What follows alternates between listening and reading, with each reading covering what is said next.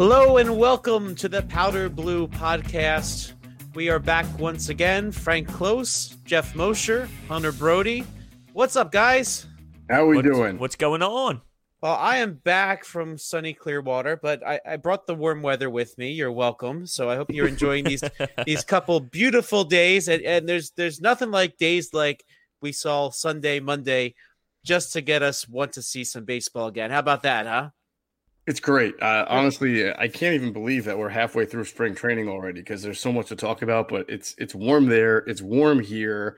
And honestly, the way the Sixers have been playing, Hey, hey, uh, hey! What about those fly Flyers- guys? look, Let's the Flyers have us galvanized. I know, Broads. I know, Let's but I want two teams to galvanize me right now. So I'm waiting on the Phillies now. And you know, there's always that moment halfway through spring training when it starts to get warm in Philadelphia, and that really makes you crave the upcoming baseball season. But yes, there there are some some things to watch in Philadelphia sports other than the Phillies, but the Phillies are coming. And the nice thing about baseball is they play much, much more frequently. And so they will keep us plenty entertained. Uh, so lot, lots to get into today. Uh, we are, as you said, halfway through Philly spring training. And the hope was that by the middle of March, Joe Girardi had said he would know his starting rotation. But here we are uh, recording this and we still do not totally know who will be the Phillies' fifth starter. So I wanted to sort of break down a couple of the most recent performances from the the candidates here for us before we really get into them. So, uh, so first, let's talk about Nick Pivetta. So Nick Pivetta, uh, he, he pitched on Wednesday uh, against the Yankees, and he allows three earned runs before he can get a second out. Okay, so his his first inning looks something like this single out, wild pitch, single, single, error, single. So that that was not the best start. Uh, although I will say he does ultimately, uh, you know, uh, go three to third innings, not allowing any more runs. So that's that that's that's a good sign. Uh, but that. That, like that's his performance against the Yankees. Now let's go to Vince Velasquez pitching Sunday. Vince Velasquez, he goes just two and change uh, before having to be pulled from the game. Uh, he would he was let's just say a little bit wild as the uh, Blue Jays down the Phillies nine to nothing as I don't believe you. yeah, it's funny because you know, you- not not to get dwell too much on him at the moment as we I run through it, but you know, we're used to him going four and two thirds, but I guess the spring training scaled back is is two and two thirds, but but three earned runs uh, and a lot of balls in his start, and then you have Ranger Suarez. Uh, he he got the win. And this this occurred on Saturday as the Phillies down the Red Sox ten to two. And while he did give up a couple runs after the Phillies batted around, and and he, he I, I guess we kind of understand that, you know, that that the long layoff sometimes gets takes a, a pitcher to to sort of get back in the groove. But he did recover. He goes three innings, allows two two earned runs, striking out four, walking none, and he earns the win. So I'll start with you, Jeff. Those last starts, uh, you know, in our rearview mirror, is the fifth starter any closer in your mind to being named? Remember when I was joking, but not really joking, that Ranger Suarez should be considered for the fourth starting spot? I do remember fifth? that. I do remember that. Yeah, uh, I'm not sure I was joking then, and I may not be joking now. I mean, look, I mean, we try. We talked about this uh, last week. You try not to put too much into spring training, but you're basically seeing the same things out of Velasquez and Pivetta that you saw last year. And so, right now, all you have is spring training. All Joe Girardi has to build his staff uh, as his first year as manager is what he sees in spring training. And I don't know how he can start to have an idea of who he wants as his fourth and fifth starters, I guess fifth, um, when he's seeing what he's been seeing. And and I don't know how he doesn't look at Ranger Suarez and think that that guy, even when he's getting hit a little bit, pitches with more composure. And I, I just think he's a smart cerebral pitcher. You know, a lefty doesn't throw very hard. And I don't know how you don't put him in the conversation there, as you've been saying, Frank, with uh, Velasquez and Pivetta. I think Well, you I have think, to. Yeah, I think that that's the thing. It's when Girardi made those statements earlier on. I don't know if anyone really expected Ranger Suarez to be in the conversation, and because no one really stepped up with Velasquez and Pivetta, here comes this kid who comes in there and is doing really well. So now it's hey, I mean, he's making the most of his opportunity, and he's making the most of other guys not taking advantage of that opportunity. So he does deserve to be in the conversation. I think he, he might actually have a chance of winning it. Uh, Jeff, I don't remember if you were on the air in the Sports Bash the day that I predicted before this, before anybody threw a pitch. I predicted Ranger Suarez would be this fifth starter, and Yeah. it's hard to argue that he deserves the job. Now, I'm going to be highly critical for a second of Vince Velasquez on his Sunday start.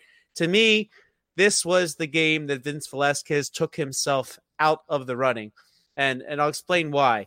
You know, listening to what the coaching staff would say, all right, listening to, and even uh, I believe Kevin Frandsen was discussing on air a um, a conversation that he had with Rob Thomson, the Phillies bench coach. Now, the nice thing about having Rob Thomson is he's Joe Girardi's guy, right? They were on a coaching staff together for nine years. There's that level of trust.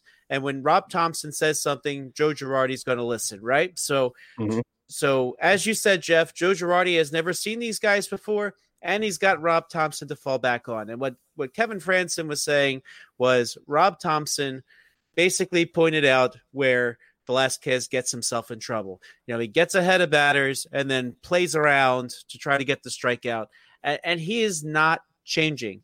Uh, as Kevin Frandsen uh, and and Scott Franzke, they seem to s- say the same thing Ke- that Vince Velasquez is not changing. And what I saw on Sunday was more the same of Vince Velasquez, uh, where where he, he can't get his control. He, he's he's trying to still get strikeouts. And, and and let me read to you something that Vince Velasquez had to say after that Sunday start. You know, when people say, "Hey, you got to be more than the fastball guy," he says, and I'm reading this from Todd Zolecki's piece on MLB.com. He says, "It's the art of pitching."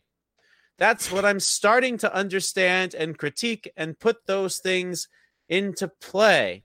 All right. So, what took Vince Velasquez until 2020 to decide to learn the art of pitching? Is this too late, Jeff Mosher?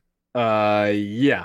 Um, I mean, the art of pitching. Uh, you know, you want a Rembrandt, and he's giving you a finger painting, and that's what he's been giving you for years now. I I think that you know when guys are are really struggling and grasping for straws, they try to come up with anything to say to kind of get them through the day, and that was probably what was on V Double's mind there. Uh, the bottom line is he's the same guy now that he was the year before and the year before that, and I, the, the big question is what do you do with him because i don't want an inefficient pitcher who throws a lot of pitches coming out of the bullpen unless he's my long man but unfortunately i feel like the eagles have uh, eagles i feel like the phillies have a couple of guys who are um, candidates for long men because they're just not that good in whatever roles they're in and i don't even know if if a long man in today's game is so great if he's an inefficient pitcher so i, I I honestly think if he doesn't make this team, you move on from him. I don't know if there's any reason to keep him.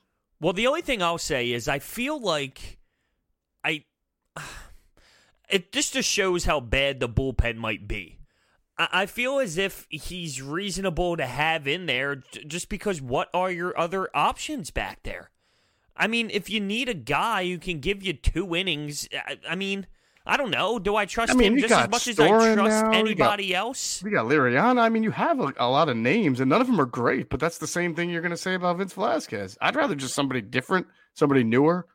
Well, here's the thing, though. Vince Velasquez, they they are paying him handsomely this year. I mean, they he is making a few million bucks, and you know what? If you're if you're the Phillies, Vince Velasquez. Here, here's my problem, right?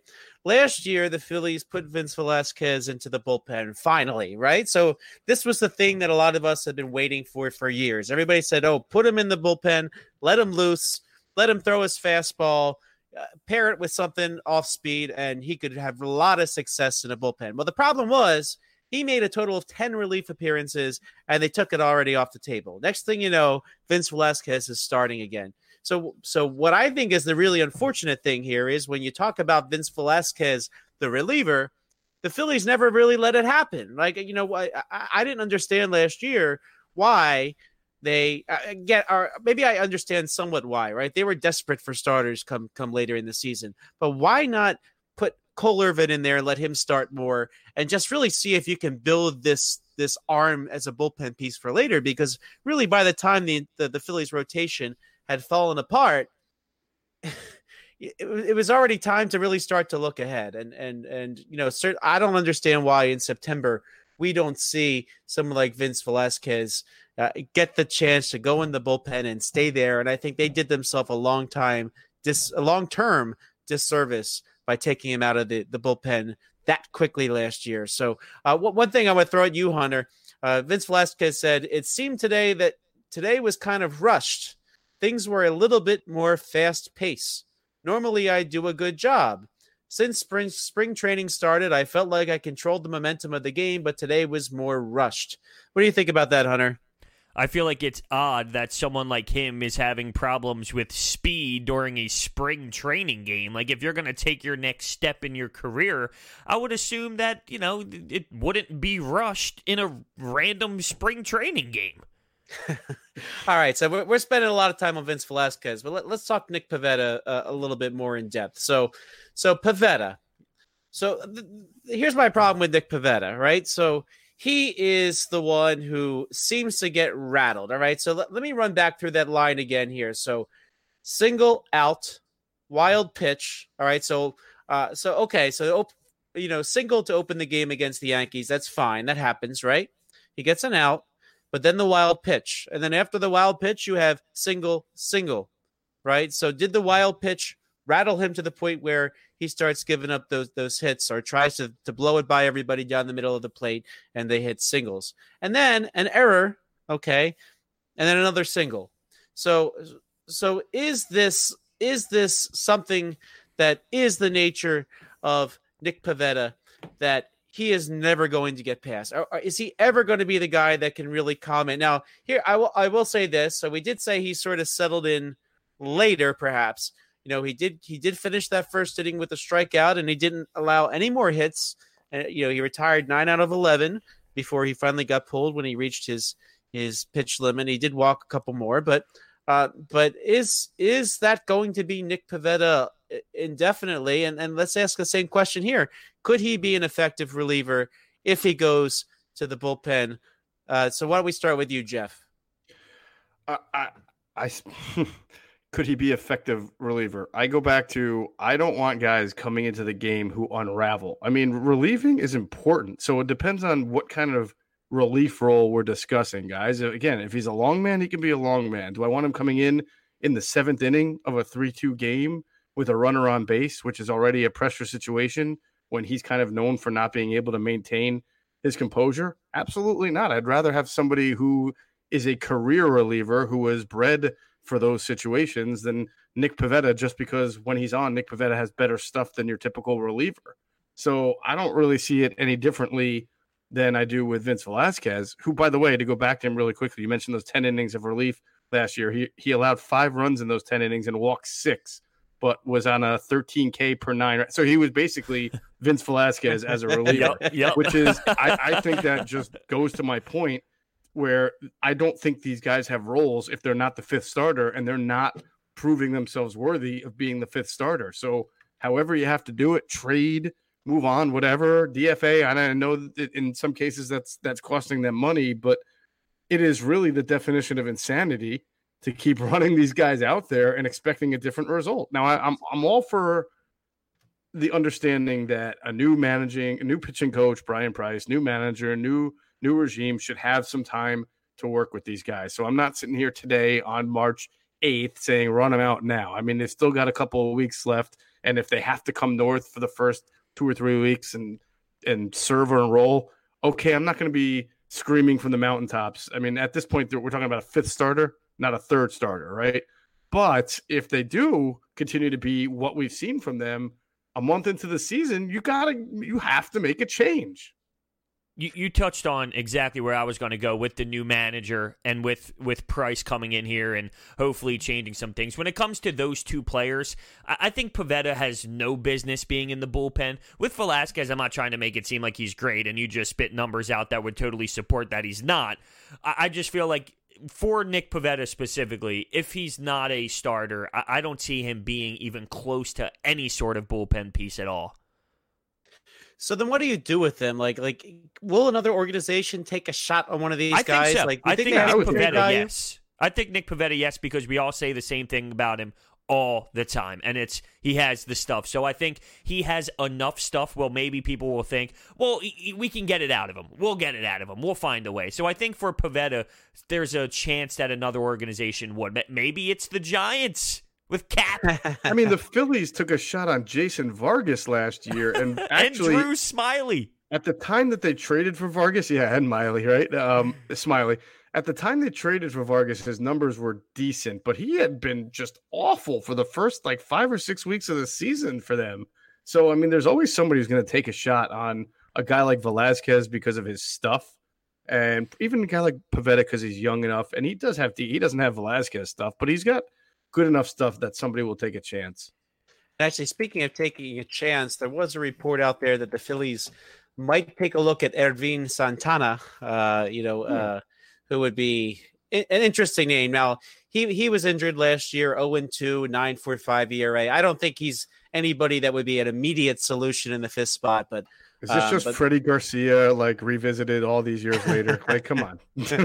um, but but Santana, yeah, he would be uh, he would probably be somebody you stash at AAA just in case. But I, I and I- and I will say the one thing that the Phillies didn't do was was grab anybody just in case. But let's talk for a second about uh, about the other candidate for this starting rotation spot, and that would be Ranger Suarez. So Suarez against the Boston Red Sox, three innings pitched, two earned runs. So, uh, it, but his ERA on the spring is 225. And, you know, for me, watching him come out after the Phillies batted around and he himself, uh, I believe was he was on the base either. I think he was on the base path himself. So, you know, that, that I can sort of get that he didn't, uh, you know, respond right away, like, like happens sometimes to a starter, but, but has he really be, separated himself enough that you would give him a chance in this Philly starting rotation? Or in other words, is his work itself enough to say that he deserved the chance, or is this only because two other guys fail? What do you think about that, Hunter? I think that's exactly what it is. If if they had people in here who were veterans and you can rely on, I don't think he would be in the discussion. But if he continues to have these type of outings, which I think in spring training he has been decent, you're going to have to give him a shot. I mean, it would be silly to not give him a shot, and I would expect someone like Joe Girardi to reward him with that chance if he keeps something like this up and the other guys just don't take that extra step. Like if Nick Pivetta was dominating out there, I don't know if Ranger Suarez would have that opportunity if he was giving the numbers that he's giving now. But because that's not happening, I would assume he would get some sort of look.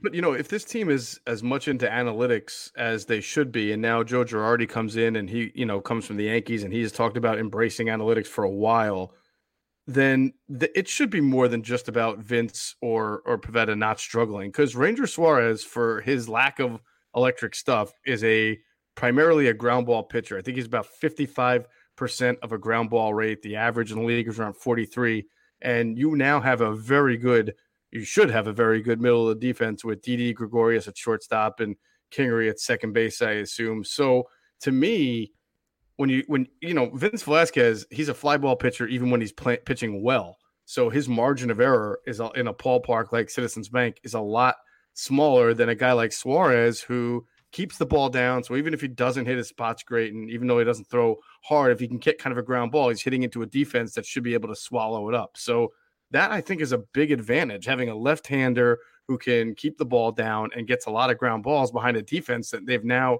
improved to the point where it should be one of the better, you know, infield defenses in baseball. All right. So, but we've got what two weeks left really before they have to make a decision. They are going to have to put somebody there. what are the? Is there any chance that somebody that's not on the roster is going to end up being the fifth starter? Don't think so. I, I don't know what they could do unless they give us a, a move that we really don't expect. What, You like know. uh, you know, Chris Sale? Yeah. well, yeah. He, well, he just escaped some some big news of not I needing know. time, and then you got Severino on the on the surgery path, and you got the whole Yankees collapsing already. It's wild. I will say this though: the Phillies have, uh, knock on wood, the Phillies have some health. If if nothing else, the people that they came to camp with expecting to be healthy are Yeah. healthy. Well, how about So- Seranthony? He gave so- you two uh, two good innings in his debut. Yeah, actually, just we'll quickly mention that because it's almost time to go to our break. But uh, Seranthony Dominguez is back on the mound, pitching pretty well. He makes two quick appearances. Uh, I got to see him on a, uh, I got to see him on a backfield doing some some drills the other day. So it seemed like he was one and the same with all the other reliever candidates. And and and, and if he can be in this Phillies bullpen, that's really good news. Uh, yeah, absolutely. no doubt absolutely. about it. Well, the thing is, though, the, the velocity wasn't there. Now, I wouldn't expect him to just walk in and start throwing high 90s again. You know, you're throwing mid 90s. That makes sense. But he's going to have to get back up to that at some point for him to, you know, be really effective like we would hope him to. I'll say this: if Seranthony Dominguez Dominguez stays healthy all year long and gets back to the velocity from two years ago, and is as productive as he was two years ago, and I know Joe will use him correctly. I don't think Gabe always used him advantageously. If this is the case, he will be the closer by the end of the year. Wow. Stone Well, you're anti-Hector Neris. I'm, well, I'm not anti- anti Hector Neris because I'm biased, or people are like you're biased. You're bi-. no, I don't like him because I've watched him pitch, and I don't think he's good. He enough was to good last year. He was good last year. I would say he was good. Was, Was he he not great? sent down to AAA? He was good last year. Was he not sent down to AAA? He was good. Okay, He was good. yeah. Well, one thing about the bullpen, if Ranger Suarez is in the rotation, the Phillies have three lefties at least with Jose Alvarez, Adam Morgan, and Francisco Liriano. So there might be the luxury to keep Ranger Suarez in the rotation. All right, so that'll do it for our first segment of the Powder Blue podcast. Frank Close, Jeff Mosher, Hunter Brody. We'll be back after this. Welcome back to the Powder Blue podcast. Frank Close, Jeff Mosher, Hunter Brody. Perhaps you're listening to us on 97.3 ESPN on Tuesday evenings. Maybe you're listening on sportstalkphilly.com or 97.3 ESPN.com. But we are also available on many different platforms, Hunter Brody. Why don't you run them down for us? Yeah, we are on Apple Podcasts, Google Podcasts, Spotify, Pocket Cast, Overcast, Breaker. You can name any podcast app, and we are on there. So make sure you leave a rating and a review as well. And we are on there thanks to the wizardry of Hunter Brody and his great producing skills. So we are most grateful to him for that. It's it's great just to be able to talk, Jeff, and have somebody else push all the buttons. Yeah, huh? Mosh, why did you laugh at that? Well, what's so funny? no, it's just this is my favorite part of the podcast is that I don't have to do anything but talk, unlike some of my other ventures. That's very, very true. Actually, the, the previous podcasts I've done, I've always pushed the buttons, and, and I'm telling you, this is this is absolutely wonderful. All right, so coming back, we wanted to take a little bit of a time to talk about the Phillies lineup. Now, one nice thing I did see in Clearwater last week was on a backfield, I saw Andrew McCutchen taking batting practice from the ageless Larry Bowa. Which who really doesn't age ever. I and the fact that he's still out there throwing batting practice, I think, is just awesome. Uh, but I watched Andrew McCutchen take some BP, and uh, even though he's looking pretty good, he's still not going to be available opening day. So, so one of the the great questions that has been, and we've kind of kicked around it before, although we haven't really come together with a full lineup, is who is going to be the leadoff hitter and what type of lineup would we put together on opening day without Andrew McCutchen? So, what we've done for this week is we've prepared our uh, our lineups that we think might be a, good option for the Phillies to get going. And uh, Jeff, why don't we start with you? Why don't you give us your best lineup that the Phillies could put out there without Andrew McCutchen on opening day? Before we do that, can I just first say I can't stand the idea of JT Realmuto leading off? Wow, really? Well, Yeah, I can't stand it. I'm not that against it. Uh, I'm not old school. Uh, I'm not expecting Rickey Henderson or Lenny Dykstra or, or even you know Jose Reyes to be walking through the door, but I think your leadoff hitter, right, should be someone, especially when you have a player players who can run a little bit. Uh, not that JT is slow by any means, but when you have so, I want somebody who can go to first and third lightning quick. When especially when my second hitter, uh, in this case, most likely would be Bryce Harper, but maybe Scott Kingery, depending on righty or lefty, can hit it into the gaps. And to me, I don't love the idea of Realmuto. Uh, who, it's not like he has a 360 or 370 on base percentage either. We're talking about a 32, 33 percent guy as your leadoff. Um, being at first, then maybe somebody hits one into the left or right gap, and then you got to have Realmuto busting his butt uh, down, trying to get to third. Uh, and I don't want this guy getting hurt. Now, it's not a good, you know, getting hurt's not a reason because he's out there, but I just think that there's better options to lead off. Um, when McCutchen's available, obviously he will be the leadoff. But um, if you want me to give my line, if versus left-handed pitching, I would have Roman Quinn lead off, with followed by Kingery, Harper, Realmuto, Hoskins, Didi, Segura, and Haseley. Versus right-hand pitching, Kingery, Harper, Realmuto, Didi, Hoskins, Bruce, Segura, Haseley. So I, not, I, I, split the lefties righties up a little bit more when when they face right-handed pitching. So uh, so let me ask you a couple things about that mm-hmm. lineup there. So first, you have Haseley in a platoon essentially to to Roman Quinn, but I kind of want to point out that a lot of Roman Quinn's power comes from the left side. So uh, would you straight platoon them uh, uh in all cases, or I mean, I'd like that his power comes from the left side, but uh, again, at the top of the, le- the the the lineup, I'm not really interested in his power more than I'm interested in his speed and his ability to be disruptive on the base path. So he would be leading off with Kingery batting second and Harper batting third, and I think that puts a lot of early pressure on a starting pitcher. And yeah, versus right-handed pitchers, I want Jay. And again, this is without McCutchen. I want Jay Bruce playing left field and then Haseley in center, and so that's why I don't have Quinn in the lineup. So yeah, I take away his power in that situation, batting lefty against a right-handed pitcher, but I'm putting in Jay Bruce. So I feel like I'm adding more overall power. All right. So Hunter, what what do you what do you have for your ideal lineup? Well, for uh, I was I put one down with JT Realmuto just because I feel like they're leaning that way. But if I was to go my own way, I, I, would put Roman Quinn in there just because I feel like that is what you are looking for with a leadoff guy, and and I feel like they really do value his speed, which is not a bad thing to do whatsoever. So I put Roman Quinn leading off, and I I was thinking about what we're gonna do at number two, and I just feel like with Jean Segura last year, he gives you constant nights where he's giving you two hits. He's giving you three hits. Like he just gives you multi-hit games I would like to see, and he and he did really well when he was hitting second when Andrew McCutchen was there. I don't mind that spot for him. So I went with Roman Quinn, Jean Segura, Bryce Harper, Rhys Hoskins, JT Realmuto, Didi, Kingery, and Haseley as the lineup that I came up with. That's pretty low in the batting order for Didi Gregorius. It is, but I don't think that that's a bad thing. I don't think I, I have I had Didi also uh, fairly low. I think in my one, two, three, four, five. I have them six and yes, one, and then that's... four. Only against right-handers, I have him up uh, in cleanup. I, I, don't really know what's fair to expect from him. He's Why do you say that? Right because now. of his because of his uh, his resume, because of the injury. Yes. Like what, what's what's because of his resume. Uh, personally, like if before he was a Yankee, he was not a prodigious home run hitter. And I mentioned this last podcast. Some guys just especially recently, you see guys go to the Yankees and it's like they hit out of their mind, whether their name is, you know, DJ LeMahieu or Mike Tauchman or Clint Frazier or whoever. Guys go there, they play out of their minds, then they go somewhere else and they go back to what they were. So it's not that, I, and listen, he's a great defensive player. So I'm, I'm happy that he's here.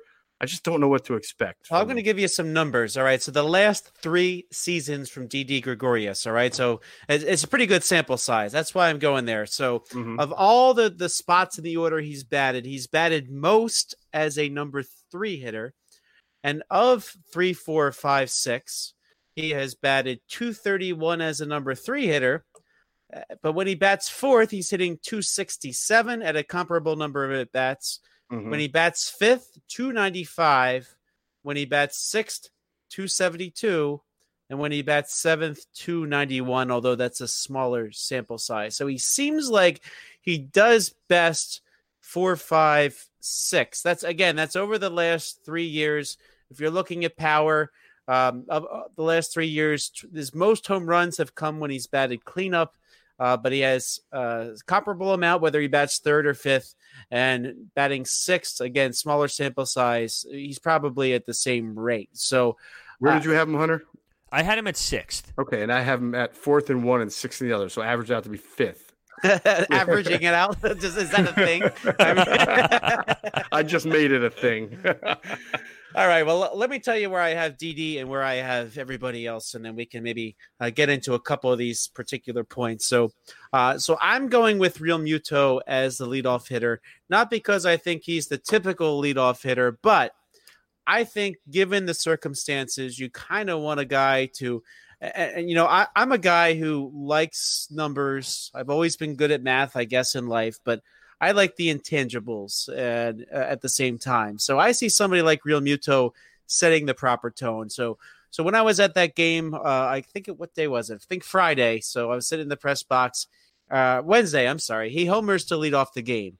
It just sort of set a tone, right? And then Harper's up a couple batters later. He hits a home run too. So I, I kind of saw the lineup kind of clicking in the last week where uh, Realmuto's leading off. Jean Segura batting second. And I, I will say about Jean Segura, uh, I think he's the type of guy that uh, when things are going well, I, I, I, let me put it this way: he's kind of an emotional guy, right? So when things are going well, he thrives in that second hole.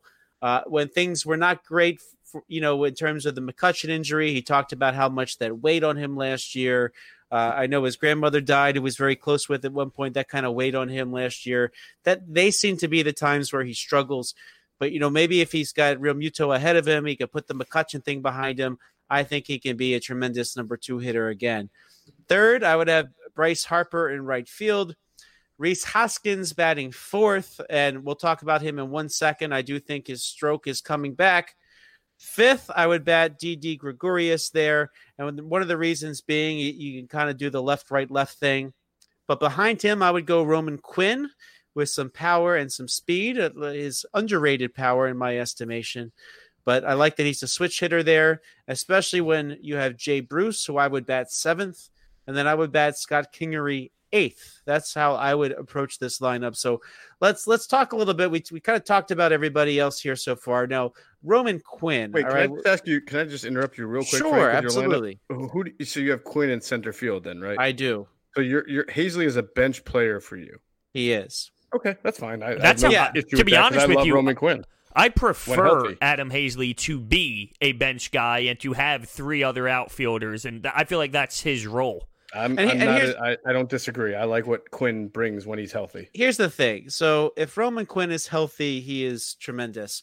I think you need Adam Haseley because if he, if Roman Quinn does get injured, imagine that possibility if that ever happens. But but you know, like there really is no other name on the on the roster that could really sort of jump in in center field to that level. So I would I definitely want Haseley around. I think that he should spell Quinn one or two days a week. Um, I, I think that you can platoon them. I think Roman Quinn is, you know, he gave up the switch hitting and then he, he brought it back, and it turned out his left-handed bat ended up being nice and powerful when he when he when he came back, and it's looked really good this spring. You know, I, I for me, I want to see Roman Quinn in there every single day as much as possible. Uh, and you know, I I think to a certain extent the reason why he's had all these different injuries. And, you know, it's one thing to call a guy injury prone, but I think the reason why he's injury prone is only because when he's in there, he lays it all out on the field. You know, he makes he makes the stellar running diving plays. Um, he's running on the base pass, causing trouble. And I don't know how you sort of say to a guy, well, tone it down because you might get hurt. You know what I mean? So mm-hmm. I think I think at some point you just got to let the guy loose. Uh, he's healthy now. He's looked great this spring. Let him go, and then when, uh, if and when he does get hurt, or if he's banged up a little bit, you, you, you get you get Adam Haseley in there. So uh, to me, I I think that Roman Quinn is somebody who just just needs the chance to just to be let loose. Uh, and some year when he is let loose and no, no injury happens, I, I, think watch out. You could see an All Star season out of him. Frank, I agree with you. I like it, and that. But I, I'm going to reemphasize, just for me personally, that I play. I feel like it's immeasurable his speed and his disruption on the base paths. And even if he's as a leadoff hitter, and I don't have his on base percentage off the top of my head, but I, I, he can get on base in a lot of different ways. I just feel like you put a lot of stress early on on a pitcher if he's on base, and then you got Harper and then the big guns up right after that. So I would I would like him at the top of my lineup ideally. Well, the good news is JT Realmuto can't start every single day, so maybe he'll get the opportunity, and maybe he will thrive on that opportunity. So, so we'll be an evolving situation. Uh, it'll be interesting to see what we think in a couple weeks as the Phillies are about to start in Miami, which is March 26th, not that long from now. Very, very early compared to the old days, but baseball will be back. But that's it for this segment. We'll be back after this. Frank Close, Jeff Mosher, Hunter Brody. This is the Powder Blue Podcast. And we're back with the Powder Blue Podcast. Frank Close, Jeff Mosher, Hunter Brody. And, you know, there's a new sheriff in town in Philadelphia, and there's also a new sheriff in San Francisco. And that would be our old friend Gabe Kapler, right? Everybody's favorite manager from Philadelphia Phillies history, right? I can't stand him. I can't stand. I, all I picture is him. He's standing on the steps. He's got the sunglasses on. Oh God, he's such a hate the face to me. Ah, uh, still not worse than Ryne Sandberg though. You can't get me to put him ahead of Ryne Sandberg. Uh, you know, you know what I think it is though. It's the way he he talked and just the way he would speak. I'm talking about Gabe Kapler. Like that, just oh. you mean you didn't like how he physically presented things beautifully to the most scientifically way possible? you weren't a fan of that.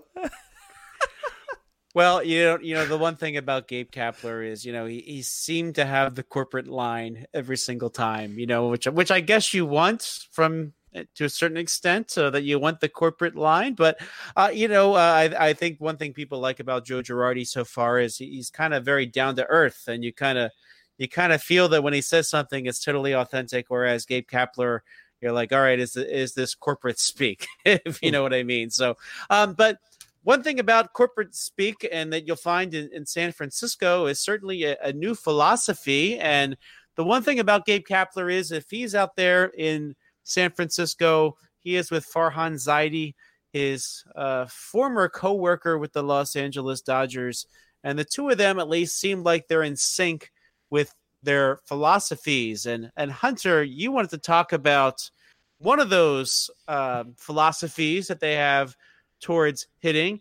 And this comes from uh, Henry Schulman of the San Francisco Chronicle, where is he's talking about the approach to hitting. And Gabe Kapler is taking some of his strategies, I guess you would say, to San Francisco that he once had in Philadelphia. And here is the plan. And this, I'm reading this tweet from Henry Schulman. You can follow him at Hank Schulman I guess Henry doesn't fit. There's only a 15 character limit. So Hank Schulman. Not but, Hank Aaron. No, Hank Hank Schulman. He says Gabe's uh, Gi- San Francisco Giants Kapler wants hitters to change an approach they've had since Little League, always protecting the plate by swinging with two strikes.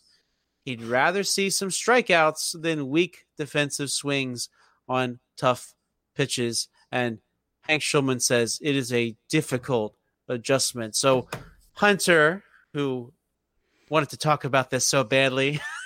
I just don't understand. I just don't understand. I, I, can't comprehend how that would even process somebody's mind. Like I don't. I just. I don't get it how would you not want to protect the plate with two strikes? Good things can happen. It's he's trying to make it seem as if every single time you put a defensive swing out there, it's always going to result in the worst play possible. To me, if you have two strikes, you protect and you try and put the ball in play because good things can still happen. I, I, I got to tell you, I, I was not, and Hunter knows this, right? And Frank, you too. I wasn't anti Gabe when he was here. There were a lot of things I didn't like. There were some things I thought that were overblown. But now that he's the Giants manager, I find myself becoming anti Gabe Kapler. and that right there might be exactly reason why. I mean, you think about some of the great two strike hitters in this game, Tony or that, that played the game, Tony Gwynn, Jeter, Chase Utley. They would shorten their swing and use the whole field. And the idea, and maybe we're blowing this up too much. I don't know. I'd like to talk to Gabe a little more about this, but maybe we can get him on. Jamie's in Arizona. That it is like as Hunter said, that when you shorten your swing, you are actually weakening your approach. In fact, for a lot of players, when they shorten their swing, they're make they're giving a better approach. I mean, the Jeter inside out swing, as much as I hate the Yankees, was a thing to behold. And I just can't imagine being out there in San Francisco, which does not have, I can't think of a single guy in that lineup that hits 40 home runs right now. I feel like they, the, the strength of that lineup is really that they use the entire field. Plus, they have an enormous pitcher's park where you'd want to use the whole field. And this guy is saying just try to launch the ball over over the wall. I mean, and if you get out, you get out. I wonder if more teams are doing this than we think, though, and it just sticks out to us because it's Gabe. Like, do analytics really dive into it to tell you, hey, listen, you, you should strike out instead of putting the ball in play? I, I don't know. It just sticks out to us because we know Gabe Kapler, but are other teams going with this philosophy too? Well, one thing I one thing I, I in fact, this is something that stuck in my head. So uh, last week when I was in Clearwater, Larry Bowa was talking to Cliff Floyd and uh, for MLB Network. So Cliff Floyd was in town. The the MLB thirty for thirty was there, and Larry Bowa was talking about working with Jean Segura at third base. And one thing that that Larry said was, and he said this to to Jean, move back. right? You, you, know, you're used to the third baseman sort of playing up, right, for any for any bunts, right? Well, what Larry said is, well, the analytics say don't bunt anymore, so play back. Mm-hmm. so the, the kind of the thing that that that kind of clicked in my head is, well, look, yeah, you might react to what the numbers are saying, but people are adjusting right back. So that that's going to change things around. So uh, so if this philosophy is this pronounced, like I, I don't understand why you would sort of say that because the opposing team then can come take full advantage of that. Maybe that's what he wants to happen. No, nah, there's no way he's that smart. There's no way he's that smart. Well, I would say he what he's basically saying is adjust until they make you adjust. So play back because nobody's bunting anymore. And I think that's sound philosophy. That's just simply a strategic maneuver to, I would say, better prepare yourself for the way the game is played. But if you're a hitter, I don't see any strategical advantage to just having a really poor swing out of your ankles, corkscrew type swing instead of shortening and trying to get the hit to the other field or just putting some contact on the ball. to me, that's not a response to anything other than we don't think you're going to get a hit there. So just, I don't even understand what the point is. Don't put away. So just in case you accidentally run into one, you ran into one. What are the what are the percentages of that working out in your favor as opposed to shortening your swing and getting a hit. I would love to see the analytics on that and say that it's actually more viable and productive when you swing from your ankles and corkscrew that you're going to run into one every once in a while more so than you're going to hit the ball to the opposite field. It, doesn't make sense to me. I mean, I mean maybe think, if this was just like if you only took the seven, eight, and nine hitters in your lineup, you know, nine hitter for the American League and said, "You guys all stink, so you might as well just swing for the fences." But if this is as as it was read, and I assume it, Frank, as just a team wide thing, I think that that's ridiculous. Yeah, so I mean, have... it's yeah, it's it, it is crazy. I'm just thinking like there has to be numbers to support this because that's the only way Gabe Kapler works. So there has to be numbers to support this philosophy. So let me ask you this: Are there players on the Phillies roster now? Look, looking at last year's numbers, the two players that had the most strikeouts were Bryce Harper, 178, and Rhys Hoskins had 173. So they were kind of in the same range. Do you think that their their swings, their numbers would be affected by a philosophy like this? I, I, would I would assume so, right? I mean, even if even if they're they don't like it and they hate it, it's just on their mind the entire time and it affects their approach throughout. Even if there's not two strikes, it's I can't get two strikes because then I won't swing. Or but that doesn't make sense with Rhys Hoskins because he was taking too many pitches, in my opinion. So I, I don't know. I, I, I would have to really look back and and see you know some numbers on how these guys were last year yeah, in certain I mean, situations. I do kind of wonder if that if I you think about Gabe Kapler I'm sorry, you think about uh, Bryce Harper, he really doesn't shorten his swing with two strikes. He strikes out a lot on two strike pitches because he's swinging for the fences all the time. And the same thing with Hoskins. So hopefully, maybe if that, I didn't never thought that that was just coming from above. Maybe it was. And maybe with Joe Girardi here, it's a different approach. And they go back to, I think Harper was always that way, but maybe you do see some, some shorter swings and, and, uh, on two strikes, and that's that benefits these guys. Maybe it keeps Rhys Hoskins from going uh, through a two month slump. Well, all of that is in the rear view mirror. Joe Girardi is in town. New philosophy, new hitting coach. we'll have a lot to follow in the upcoming season. But we're out of time. We thank you for joining us on the Powder Blue podcast. I'm Frank Close for Jeff Mosher, for Hunter Brody. We will catch you next time. Have a great week.